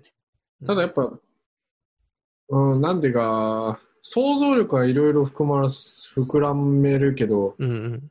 周りの現実的なのとか自分のその、現に周りが、なんていうかまだ外出れなくなったりとかさ、こう、人ともそんなに会えなかったりっていうのがちょっとやってる。うん。っていうのもあるから、こう、現実ためでちょっと、やっぱ元気がなくなるっていうのはどうしてもあって、うん。正直な話。僕も、なんかこう、散々未来的なこととか、うん。なんか、いや、人類はこうなるからこうなるんだってとか、散々、こう、なんか、なんか変な妄想を膨らませてワクワクするようなことは言えるけど、じゃあ、現に本当目の前の外の事情とか、自分の周り見てごらんってやると、やっぱりちょっと、げんなりするっていうか元気がなくなるっていうのは正直いっぱいあって、うんなんか難しい時期だなって思います。本当なんか毎日毎日が自分との戦いって感じです。うん僕はそうです。そうです、本当に。なんかその孤独とか、なんかこの先どうなんだろうなとかいろいろ思ったりとか、うんあのもう人生もしっかりアートもどうなっていくんだろうなとか、うんなんか本当毎日毎日思ってますよ。うんちょっと朝起きるのしんどいぐらいです。うんまた一日始まったかみたいな。うん毎日毎日考えるうんそう。そうねうん、まあ、そう。ななんかまあある意味なんかそうまあスンさんも僕も30年ぐらい生きててまあなんだろうなこうまあある意味なんか一つのこう生きてる一個のなんか目標ってこうそれぞれの幸福を追求するみたいなところもあるじゃないですか。うんうんうんうんうん。で、うん。やっぱなんかそれがなんか改めて最近考えるんだけど、自分の幸福って何なんだろうみたいなさ、うん。で考えて、それに向かってなんかね、まあうん。日常を暮らしていくのがいいのかなと思いつつ、そのまあちょっと今曖昧な言い方になったけど、うん。まあ僕の場合最近だから、まあこの間も話しちゃったけど、ベランダとかに出て天気がいい日はさ、できるだけ、まあ30分なり1時間なりちょっと出るようにしてて、で、そこでやっぱり太陽の光みたいなの浴びると、すごいあ、幸福な気持ちになるし、うん。うん。あ、なんか、やっぱ自分もやっぱ一個のなんだろうな、動物っていうか植物っていうかさ、うん。で、この太陽があって地球があってみたいな、そのパートじゃなきゃ、まあい一個の生命だなっていうのをすごい感じ、まあそこまで壮大じゃないけど感じる多少なり。で、やっぱ結局そこで幸福な気持ちになるし、まあ太陽の光浴びるために半分生きてるようなとこあるのかなみたいなとこもあるから。かそれね、そう。太陽の光問題ね。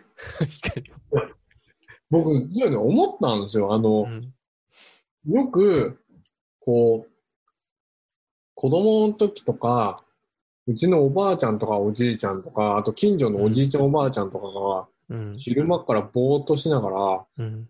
何もしないでベンチ座ってぼーっとしてて、ボケーとかしてるのを見ると、うん僕、人生ああだけはなりたくないなってずっと思っ なんか、なんだろう。なんて虚しい人生なんだろうなって思ってたんですよ、僕。うん。で、映画とかハリウッド映画とかなんだか見ても、なんか、平和なシーンとか言うと、うん。こうなんか、こう、のどかなところに草原にゆらゆら、ベンチで揺らぎながら、こう、行っうん。たりとか、うん。なんか草原で寝そべったりとか平和みたいなのを見ると、うん僕はあれが退屈すぎて、うん。なんてつまらない人生だろうってずっと思ってたんですよ。わかんなかったんですよ。ああいう日向ぼっこするとか、なんかビーチで寝っ転がってるとか。はいはいさが全くわかんなかった。うん。だったら、なんかゲームしろよとか、クラブ行けよとか、なんかセックスしろよとか、はいはいはい。わかんないけど、なんか、なんか若い時はやっぱセックスとか好きだったので、乱交パーティーした方が絶対楽しい。なんか、なんかそういうちょっと極端な感じにやってたんですよ。はいはいはい。でも、今はそういうの大好きですね。何なんですかね、あの、太陽を浴びるだけのね、すべて満足する幸福度。あれ最高ですよね。結構パーセンテージ大きいね、俺の中で。だから、まあ、それ今、スンさんが言ったようなこととか、やっぱりなんかね、制作とかも、なんかいろいろね、一個の幸福の追求のためにやってるところもあるけど、うんだいぶやっぱその太陽のその光やに、とはまた、はお幸福は補えないっていうかね。いや、わかります。うん本当に。特にあのーなんか、公園とか行って、まあ、ニューヨーク本当は外で飲んじゃいけないんですけど、こっそりこう、ワインとかを魔法瓶に入れてって、はいはい。まあ、サンドイッチなり、なんかこう持って、うん。その辺の公園でポカーっとしながら、こうう、ん。ダラダラっと飲みながらうん。いると最高ですね。うん。もう、そうなんですね。いや、もうなんかうん、結構、そこは多分、か変わんないっていうか、一個見つけちゃった感じはあるよね、すごい。ああ、これ幸福に欠かせないや、みたいなね。あ。でも、それに気づいたのは最近です、本当に。あ、僕も、わかんなかった、うんあの。ボケーっとする幸福がわかんなかったんうん。ですよ。ようやくボケーっとする幸福に気づきました。あの、うん太陽を浴びながら、うん、何もしないって。そうだね。うん。まあ、その他の部分の幸福追求とかは多分なんか、なん例えば今日話してることとか、すごい、いろいろごちゃごちゃになってるんだろうけどね。なんかまあ、太陽の光浴びてずっとボケッして幸福で一日終わって日が沈むのを見てみたいな、それはまあ、幸あそうせも一個かもしれないけど、まあそれだけじゃ多分満足できないのが人間だから。でも、うん、この話聞いて、うん、僕人生で一回も、そのうん太陽が昇るのを見て、うん。太陽が沈むまでずっと外を見てるってななかったもんですよ。それ一回どっかでさ、やってみたら面白いかもね。一一日をさ、まあ、無駄にする覚悟みたいなんでさ、うん予定も何も入れずに、何も入れずに、その、そう。朝、僕、あれがありますよ。朝起きてから、うん、あの、本当に、その、なんだろう、あ朝6時起きて夜中12時になるまでゲームしたことある。家の中で。それ結構いいるかもね、そういう。の間にか暗くて、しかも、あその時計見たら12時ってなったけど、20ほぼ24時間僕は 家でゲームをして、しかも、それがすごいのが僕だけじゃないですよ。僕、今もつ奥さんとやったんですよ。ああ、そうなんだ。二人で。ええ二人で一日中ゲームやってたの、うんそれが、一日どころか今まで3回ぐらいなんですよ。本当に。ニューヨーク来て何やってんだって話なんですけど。いや、まあでも、うん。そっかそっか。そだから、それを、もう、太陽を見るってやつ一回やってそうですね。太陽を見て一日を潰すっていう。太陽を見らずに、まあ、スマホも持っていかず、そうそうそうする。まあ、うんパラソルとかいるかもしれないけど、あまあ、本とかもいいかもしれないけどね。本もいらないか。本もさ、なくてさ、何も持っていかずにパラソルだけ持っていってさ、太陽の光見てさ、すげえ一日長く感じるかもね。やることなくて。誰にも話さ話しかけずにみたいな。でもやっぱりこう、なん太陽が昇るのと沈むのをちゃんと見るっていうのは、ちょっとやっぱり一日の中で、みたいそうな。ちゃんとこうん。う。うんそれなんかまあ、一人でやったらちょっと辛くなるかもしれないけど、まあ断食みたいな感じで。だからそれ友達でさ、何人かでさ、ああ。あの、ルールはスマホ持ってこないっていうルールで、で、やったらさ、なかなかの体験になるんじゃない？そうだね。忘れられないな。なかなかないよね。で、まあ、かその間ずっと話し、話すみたいな。はまあ、ずっとじゃなくていいけど。なんか昔、なんか、ヨガで、うん、なんか、ネタで見せられたんですけど、それこそ今の奥さんに、あの、うん、なんだろう、えっと、なんか、ヨガの仙人みたいな人が、うん、すっぽんぽんになって、うん、なんか、太陽に向けて、うん。お尻を開いて、で、その、お尻の穴を日光浴させるっていうヨガがあって、やばい。で、めちゃくちゃ健康的だみたいな、もうすごい長文で、アメリカの方なんですけど、うーん。すんげえ長文でこうインスタグラム書いて載っけてて、えでそれがすごい話題になって、ーうん。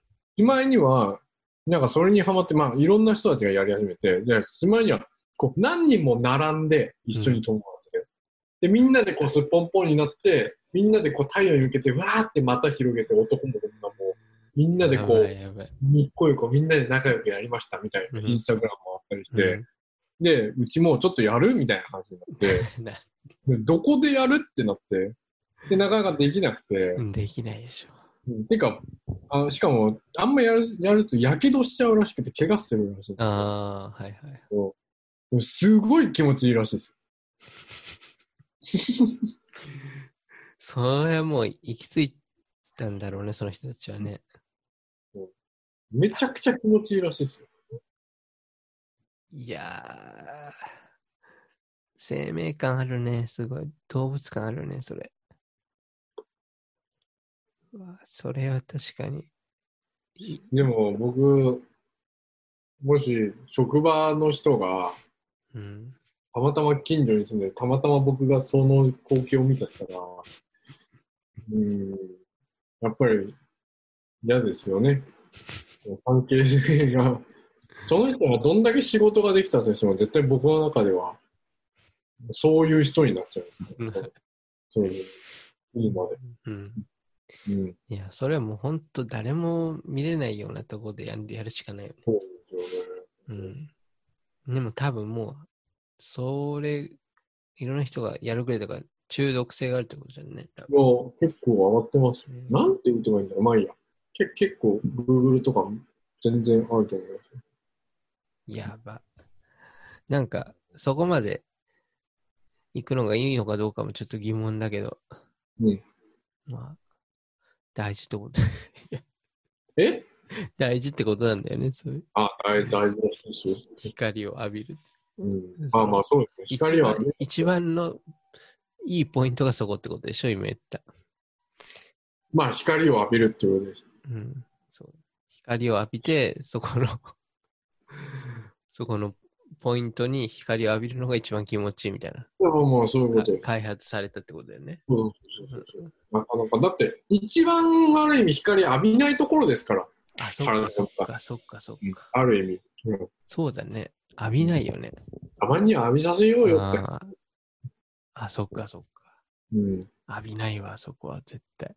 そういうことです。え人生で一回も浴びないんじゃない？下手したら。そうそういうデザインですね、そもそも。うん。そうだよね。やばいな。そこを太陽に向けちゃって、うんあ、でも、すごい、快感があるってことなんだよね。そうですね。いや、うん。あのーなんだろう。ブラジリアンワックスあるじゃないですか。はいはいはいはい。うん僕、あれで、たまに、その、こういう話していいのかなあの、うん。あそこのはいはい。穴の毛を全部抜くときある。誰が？君が？僕です。へえ、え、それってお店に行くってこと？いや、自分で。あ、なんか、そういう、なんかクリームかなんか買ってみたいなそうです。。アマゾンで買っえて、で、ぬ塗って、最初塗ったときは、その、ー、うん。くっついちゃって、おお尻の穴が閉じちゃうので、脳で。だから僕、救急車呼ばなきゃいけないかなって一瞬思った。あの、これは本物の事故だって思ったんですよ。やっちゃいけないやつだと思って、その、だって一生、その、なんだろう、あれができないんですよ。トイレ行けないんですよ。それ、それ、と思って。本当に救急車レベルの事故かもなと思ったんですけど、もう、もう、まあ、近所迷惑にならない程度で、まあ、ちょっと叫びながら、こう、ガッて取ったら、最初ちょっと痛すぎて涙出たんですけど、うん。やっぱり、こうめちゃめちゃ開放感と気持ちよさが半端ないです。なんか生まれ変わったってのはこういうことだな。本当に。えーあ、その、もう、ハイダートってことだよね。もう、やった、はい痛みがちょっと引いた時の、うこうスーッとーん。風通しの良さだったりも、ええー。っ最高ですね。ていうか、痛いんだね、そんなやっぱり。言いです。ブラジリアンっていう。うん。ヒゲとか、でもヒゲも今定期的にやってるんですけど、ブラジリアン？それブラジルやったらヒゲでうん。バええーッ左になります。でも、ハマるとやっぱ普通のヒゲ処理できなくなります。あ、本当に。うん。もうもうすぐ多分やらなきゃいけないです。これ、さだから一2週、1ヶ月に1、2回ぐらいのペースでやるとヒゲ剃らなくていいって感 そうなんだ。じ。うん。いや。すごい。まあ、なんかね、い痛いっていうのを聞いてるから、ちょっとあんまりやりたいと思う痛いですね。うん、痛い。うん。でそれこそ日本にの、日本に行ったらドンキ、あの、ドンキホーテに、うん。あれありますよ。あの、鼻毛ゴッソって言って、あの、あの突っ込むやつ、鼻の中。ああれはおすすめですけど、うん。ーあ、なんかあるよね、そういうやつ。あれはおすすめです。あすごいいいよね。いいですよ。うん。最初の時はちょっと勇気いると思う。うん。まあなんか、スンさんなりの幸福追求、それあるね。そうですね。入ってる。やっぱ、毛を一気に抜くと気持ちいいっていうのはありますね。うん。わかりました。